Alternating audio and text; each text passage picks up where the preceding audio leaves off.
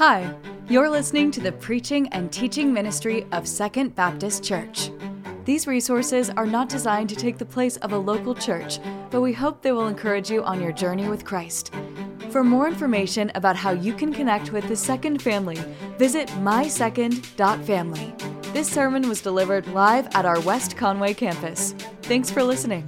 John chapter 20, verse 19. I'm going to read just a few verses to you. We'll loop back in 22 in just a moment. John chapter 20. And when it was evening on that same first day of the week, that Sunday, the disciples were gathered together with the doors locked because they feared the Jews. And Jesus came, stood among them, and said to them, Peace be with you. Having said this, he showed them his hands and his side. So the disciples rejoiced when they saw the Lord. And Jesus said to them again, Peace be with you. As the Father has sent me, I also send you. We have been skipping around with John. We've been in John for 25 sermons now, 25 weeks. We've been looking at the Gospel of John, and we were doing pretty well, going right in order up until chapter 15. We got to chapter 15, the next week was Easter, so we jumped all the way to the beginning of chapter 20, and then we went back to 15, 16, 17, 18, 19. Now, today, the knot gets unwound, it gets untied. And so we're going to pick back up at the end there of where we left off the last time we were in chapter 20. Just want to make sure everybody is tracking, everybody is following along with what is going on. Mary, there on that Easter morning, Jesus had been murdered a couple days before. Mary goes to visit the tomb. She finds that it's empty. Jesus has resurrected. She goes back, gets disciples. She got Peter and John. John beats Peter back. Remember, he told us twice. They get back there, they look in, and uh, it, it's, it's empty as they thought. Mary stays behind, has a conversation with the resurrected Jesus. And then later on that evening, we find the disciples, friends, family, other uh, people that were followers of Jesus locked in a room at night, afraid. That's where the story picks up. And to be honest with you, the fear is not that uh, crazy, it's not unexpected. Just a couple of days ago, like I said, they killed Jesus. And if they killed Jesus, then of course they're going to kill one of them. At least that was their fear. And so they locked themselves in a room, kind of stuck, not wanting to go outside of the room, guard the door, don't make a lot of noise because they're afraid of what might befall them, what might uh, get them. Just this week, I wrote the introduction to my uh, paper book thing. Uh, I have to write this really long uh, paper that we call a book uh, for my doctorate. And I've completed the body of the work uh, a while ago. I've been working on this for several months. I completed the body of it, the editors got it, everybody, all that kind of stuff. But just this week, I wrote the introduction, and you might say, well, isn't that backwards? Don't you write the introduction, then you write the content, and then you write the conclusion? No. I mean, yes, you're right. But um, it's not the way that I did it. I wrote the inside, and then I wrote the beginning and the ending. And I did that because, to be honest with you, because I was scared. I writing the chapters, the in between stuff, wasn't anything. Uh, really all that difficult because it's kind of like writing a sermon, and I do that every week. That wasn't the problem. I got all scared stuck when it came to the introduction. I just couldn't make myself write the introduction. In my mind, I was nervous that this was the first thing that people would read like the professors, the school. Uh, if it were to be published, that's the first chapter. And so this is uh, make or break. It, you know, you don't read, you don't keep reading if the beginning is horrible. So I just couldn't make. I didn't know how to do it. I didn't know how to start. How do you start writing a book? You know, so I, I, I just got stuck. I scheduled a conversation with my advisor, and he walked me through it. Told me uh, that my other writing was good. He told me that this was going to be great. Then he told me how to do it, what needs to be in it, what doesn't need to be in it, and exactly outlined it and said, This is how you do it. And so that's exactly what I did. A couple weeks after, when I got up there, energy, I wrote the introduction to what I had already written, all because of my fear. And I'm sure that you've felt the same way before. At work or in a relationship, have you ever been afraid of something and it immobilizes you? It makes you to where you can't speak or act. You're too afraid to go, too afraid to stay. You don't know what the future holds, what the uh, repercussions or the consequences of the actions would be. I wrote down a few of these possibilities. You could be afraid of failure. You know, you're so afraid that you might not succeed that you don't even try. You're afraid of rejection, afraid of change. Things could change and become chaotic. Maybe somewhere along the way, somebody told you you were not good enough at something, and so you're just constantly afraid that whatever you try to do, you won't be good enough. You're afraid of future pain, financial loss, instability. All of these things have the ability, even though you can't see them, and nearly all of them haven't happened yet. Whenever you're confronted by them, they, they, they haven't happened yet, but they have this ability to stop you in your tracks, to keep you from going forward. You're, you're scared, stuck. That's what we do, that's what they did. The Bible says that they were locked in a room afraid of the Jews, unable to move forward. Like I said, it's individual, but it can also be corporate. Our faith community sometimes can look a lot like these early disciples, where we get together in a room, we shut the door, we make sure all the good guys are on this side and the bad guys are on that side. And we sit in that room afraid of all the bad people and the thoughts and the philosophies and the things that will, will get us or get our children. And that's not to say that there aren't valid fears out there. The Jews really did kill Jesus. It's just that none of us like to be there. Nobody wakes up or realizes or has a counseling session or a, or, or a phone conversation with a friend and realizes that they are scared stuck, that they are immo- immobilized by their fear and decide, this is fine. Nobody does that. Nobody wants to be constricted by their own irrational fears. So in this text, Jesus steps into their fortress of fear, speaks to them, gives them two helps, two encouragements. He gives them these two things, and my theory or my assumption is that by listening to it, by looking in, watching this, then they will, they're going to help you and I as well. All right, so let's pray and then we'll break apart the text and study it. God, thank you for this encouragement. I pray for those who did bring fears in this morning. I know that it is more common than not. And so, God, wherever they have locked those fears up, whether it's their mind, their hearts, where they can't step forward, they can't speak, they can't make the decision, they can't act. I pray that you would step into that space like you do, past the locked doors with encouragement, with peace, and who you are, what you did, and what it is that we need to do. God, help our minds to hear and understand, and then motivate us, body, soul, and spirit to act. It's in Jesus' name we pray together. Amen. All right, so little little little pep talk here. I told both of the services this already, so I'm going to tell you too, um, primarily because I feel like everything should be even. At the eight o'clock, I told them that they are uh, we adjust according to the eight o'clock. This is this this is uh, secrets behind the curtain. We adjust things like songs, music, what we say, what I say. For instance, if if I tell a joke in the eight o'clock and it doesn't land, then you don't hear it um, because because it hurt my feelings. So I'm not gonna I'm not gonna do that. But one of the the big things is not so much the joking part or the stories. It's the points to the sermon. Sometimes people will walk up to me and uh, you know like, hey, you remember that a couple years ago when you told that story about your kid? And I'm like, no, I don't really remember. What was the text? What was the story in the Bible? And they're like, oh, I don't I don't remember that. You know, and so um, that may be the wrong you know, the wrong emphasis on the syllable, you know? So we want you to know the, the story in the Bible. And so here's what I encourage the last two services to do, and it's been really interesting. I'm asking you to, uh, if you got to write it down, write it down, or not in your mind, whatever it is. I'm about to preach a sermon with two points. There's just two points. And after the service, if you feel like it, come by and tell me what those two points are. Okay?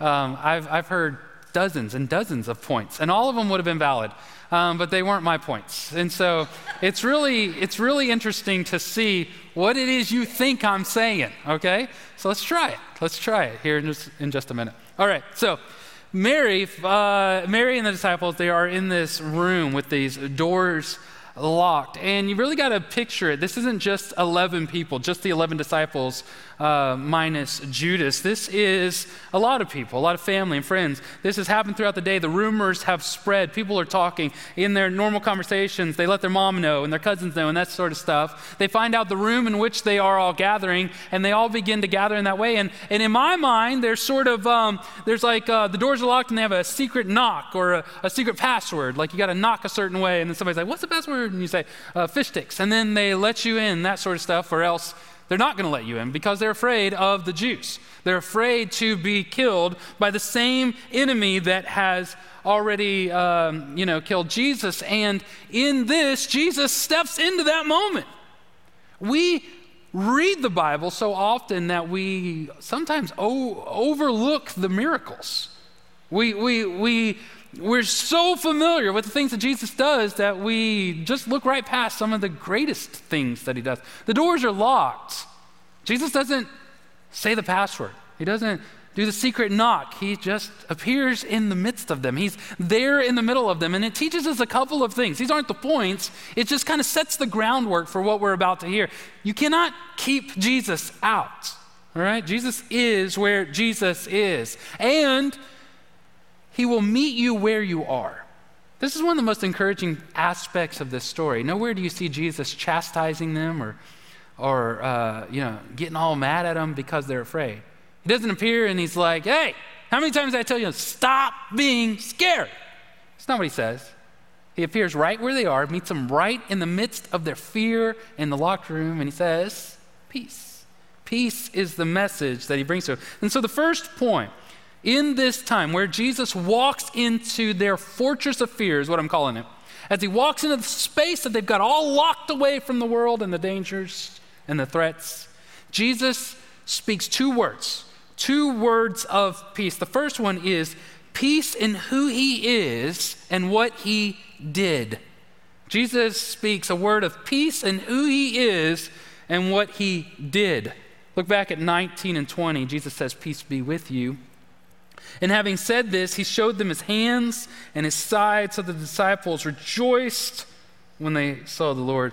I can imagine that some of them were startled when Jesus just appears and he says, Peace, you know. Their anxiety is already high, they're a little afraid. There's rumors, every noise when the wind blows, they think maybe that's a soldier, maybe somebody is going to get them. And so their anxiety is really high. Can you imagine? This room filled with people that are sort of whispering. There's two or three conversations, and they're all talking about the death of Jesus. And then all of a sudden, Jesus appears in the middle of them and he says, Peace. How many of you are this, you're, you would, you're, you're what we would call jumpy? You scare easy. Anybody want to raise your hand so we can all know who to prank later? So those are the ones that will scream the loudest.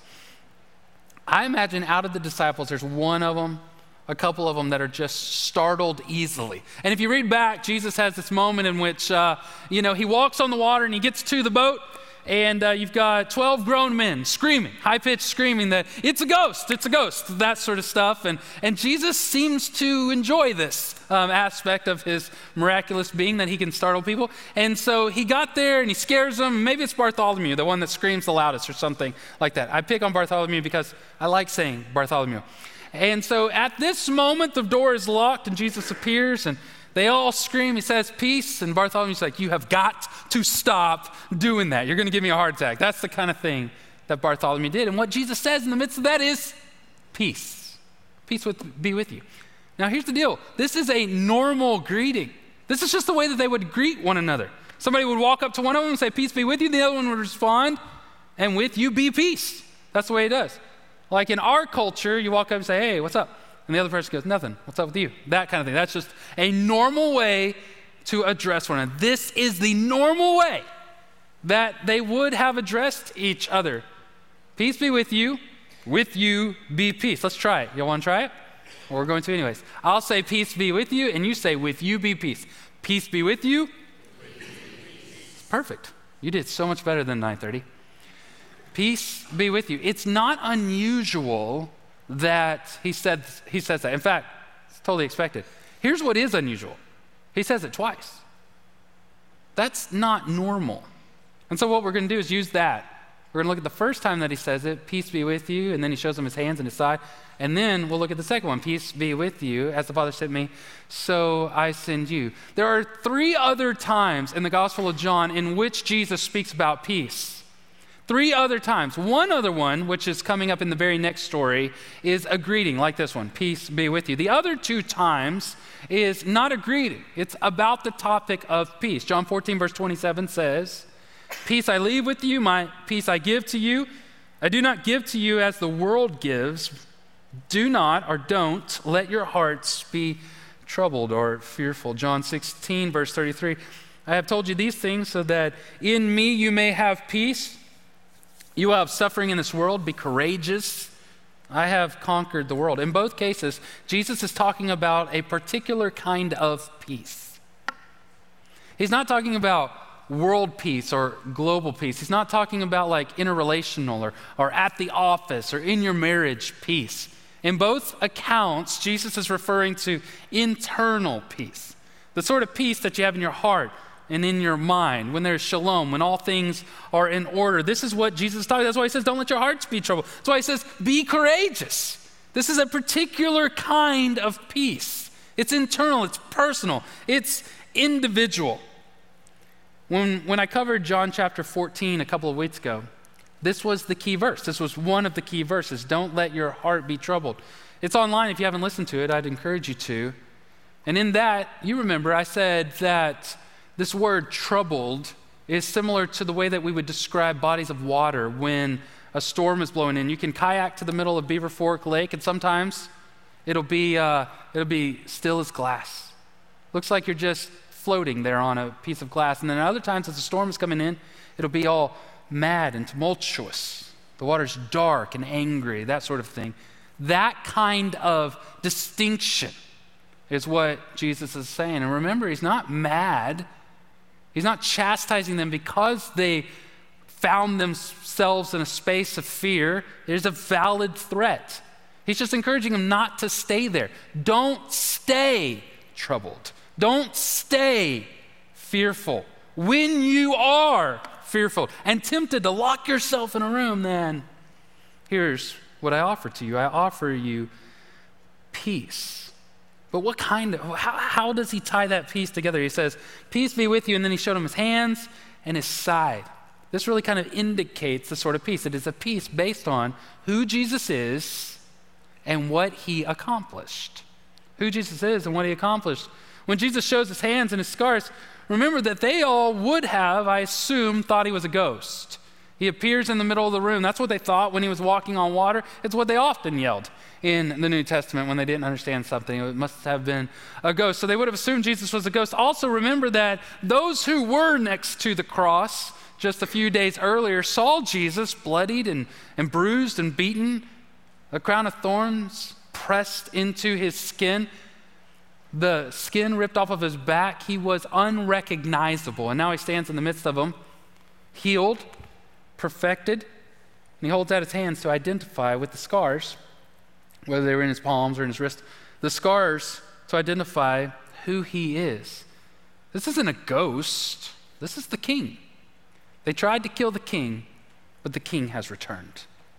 It's not just a mark of identity, but also this badge of honor this badge of honor. He told them that he would beat death. He told them that in three days you could tear down this temple and he would rebuild the thing. What he's saying is, I am who I am, and I did what I said I would do. That's the marker. When Jesus steps in the middle of their fear, what has them scared, stuck, with all the doors locked around them, he steps in the middle, not with a things are going to work out, not with a you're stronger than this, not with a keep your chin up. What he steps in the middle of the room and says, I am who I am, and I did what I said I would. It is a peace rooted in Jesus, rooted in who he is and what he has accomplished. This is how he combats our fear. Tim Keller was a great American pastor. In fact, in my opinion, one of the very best pastors this country has ever had. He passed away this last week after three years of battling pancreatic cancer. Three years ago, three years ago, just a couple of months after he was diagnosed, this is what he tweeted The peace of God is not the absence of fear, It, in fact, is his presence. The peace of God is not not being afraid of things, it's being with Jesus when things get scary. That's how we find peace. So Jesus says, don't stay afraid. Have peace because of who I am and what I have accomplished. But then he speaks another word, a second word. And this is not peace in what Jesus has done, this is peace in what they will do. The first one is peace in what he has done and who he is. The second one is peace in what they will do or the mission. Look at verse 21. Jesus said to them again, Peace be with you. As the Father has sent me, I also send you. Building off of the idea of do not stay afraid, he gave them peace that is mobilized. He gives it legs, actions, unstuck. Keep in mind that they were all huddled together, locked inside of a room, afraid of the enemy on the outside. And Jesus steps into that space and tells them, You don't need to be all gathered in fear. You need to be scattered on mission. He reminds them that they are sent. He's already told them this, they've already practiced it. And he's just reminding them that they are sent on a mission and that God is a sending God.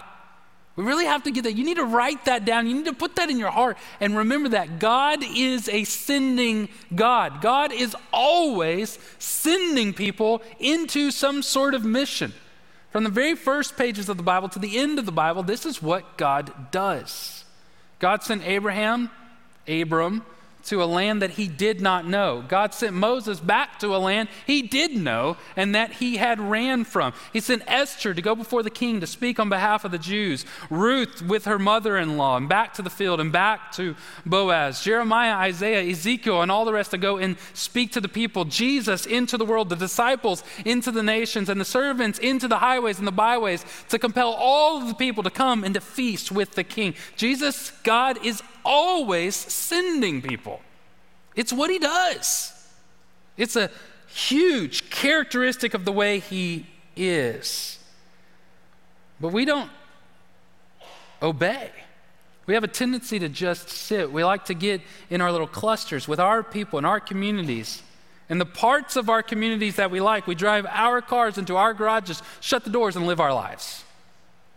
But Jesus has sent us into those very same communities. God is sending us into the lives of those peoples in our neighbors. Jesus says, just as, just like I was sent, so I am sending you. And so for any Jesus follower, the question is going to be asked, and you need to answer this, is how did Jesus go about living out his mission? If we are to go the same way that he went, how did he go? I wrote a few of these down. I'll share them with you. They're in no particular order. He was humble, he served others, he went to the sick and the hurting and the outcasts. He wasn't afraid to be associated with those that disagreed with him philosophically or theologically. When the Pharisees invited him to dinner, he went to dinner. Jesus knew what he believed and he taught what scriptures taught. He had a message of hope and repentance and belief. This is how Jesus was sent, and in the same manner, he was sending them, and by extension, he is sending us. This is what we do. Instead of gathering in fear, we scatter on a mission, and it's helpful. One of the worst things you can do when you find yourself scared stuck is to just stay stuck, is to not move, to not act. In fact, I am convinced that our lives as Christians, as Jesus followers, are so dominated by fear simply because we are not living on mission. You were recreated, you were reformed, redeemed in order to go on mission. And when you do not fulfill your calling, you are malfunctioning and it breaks. We are made to be on mission, to share the good news and the gospel with other people. At this point, as Jesus has said, peace be with you in what I've done and who I am, and peace be with you in what you're going to do. Jesus does something awkward. Look at verse 22. It says, And after saying this, he breathed on them and said, Receive the Holy Spirit. breathing on people is not something we do, right? Does everybody agree with that? You ought not breathe on other people. And even though he is Jesus Christ, the perfect Messiah, it still just seems weird. It's like, no, let's not. But the word there means to forcefully blow breath on another person. It's just, it's just uncomfortable. We didn't do that. Uh, we weren't cool with that before COVID. And now, if you sneeze in public, you feel like you're going to be stoned. And so when we read a passage like this, the illustration, the meaning, the, the message behind it is completely missed, particularly because we don't speak the original language. And this could be a sermon all by itself, but what Jesus is doing is sort of like the Old Testament prophets when they would use some sort of physical illustration. Sometimes they would build a little city and then stomp it out and say, God's going to destroy you, you know, that kind of thing. Jesus is using an illustration. And in the Greek and in the Hebrew, the word for spirit carries um, a complexity to it, um, a, a, beauty to the, the, like the robust nature of the word. In fact, the word in the Old Testament and in the New Testament can be translated in a number of ways. It can be translated as wind, or as breath, or as spirit. Those would be the three most popular. You see this in the creation account when God kneels down and he breathes the breath of life into Adam and he becomes a living soul. Breath. You see this in Ezekiel chapter 37 when the, when the wind of God blows across the valley of dry bones and they stand up and, and tendons and flesh and muscle all come on them and they become a living army. Wind. You see this in John chapter 3 when Jesus is talking to Nicodemus and he says, You don't know where the wind blows, it goes where it wants to go. And that which is born of spirit is spirit spirits. This whole concept, what Jesus is instructing them, what he's teaching them, what he's trying to illustrate for them is what would happen at Pentecost. What Jesus is saying is that he was going to send the third part, uh, the third person of the Trinity. And it is that Spirit, it is Holy Spirit that gives life and animates and forms people and sends them on mission. This is what Jesus is saying will happen for them, has happened for us. God's Spirit empowers God's people to not remain fearful, but to be on mission. It's a beautiful message. If you just sum it all up, if you put it all back together, Jesus steps into their fear, into their place that they've got all locked off because they're afraid of the threats. And he tells them, Have peace because of who I am and what I've done and what it is you need to do. It's a great message. My only question with it is, how do you do that? Like, that sounds awesome, but how do you do that? When your heart is all upset, when your mind is racing, do I just like step back? Do I say to myself, do I write it? Do I say it out loud? Be not troubled, heart. Is that how it works? Does it work? Is, have you done that? Does it work? Am I saying it right? Does it need to be King James or something? What's, what's going on? Why and how do I do this? And so, what I want to pass on to you is, is this application point. It's uh, something that I picked up from a pastor over in Oklahoma. His name's Craig Groeschel. And I think this is really helpful. What he says to do, what I think is a good thing to do, what I have done and has been fruitful in my own life, is to first begin by identifying the fear. Just write it down. Say what it is. I do this myself. In my journal, I write down the fear. This is exactly what it is that I am a, afraid of. Something that I remember my mom saying to me when I was a kid, when I get all anxious and upset and scared about things. She'd say, If everything goes as bad as you think it might, what would happen? What's the worst that could happen, is what, you know, another way to say it. What are you actually afraid of? And let me encourage you in this way.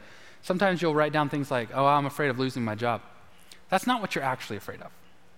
What you're afraid of is um, your, your, your, your kids would be embarrassed, or that your wife would be disappointed, that you wouldn't be able to provide. These actually, like these real fears. I'm afraid of being alone, or isolated, or rejected. I'm afraid of um, being seen as a failure, those sort of things. You identify what are you actually afraid of?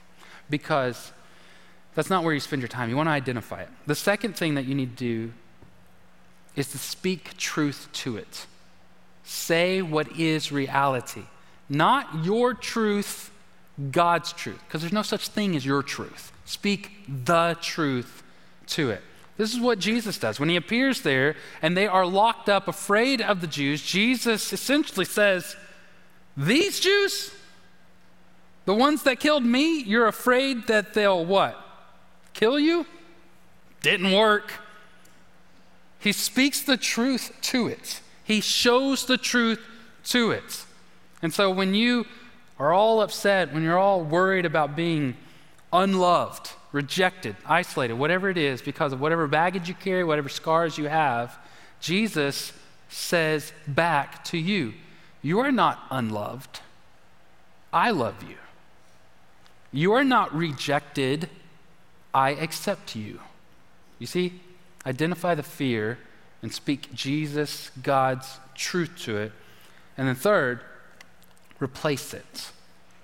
Replace it. Again, the worst thing you can do when you're stuck scared is just stay stuck. Move, change directions, do what you know to do. One of my favorite pastoral pieces of advice is if you don't know what to do, do what you know to do. If you don't know what to do in the circumstances, just do the things you know that you're supposed to be doing. Do those things.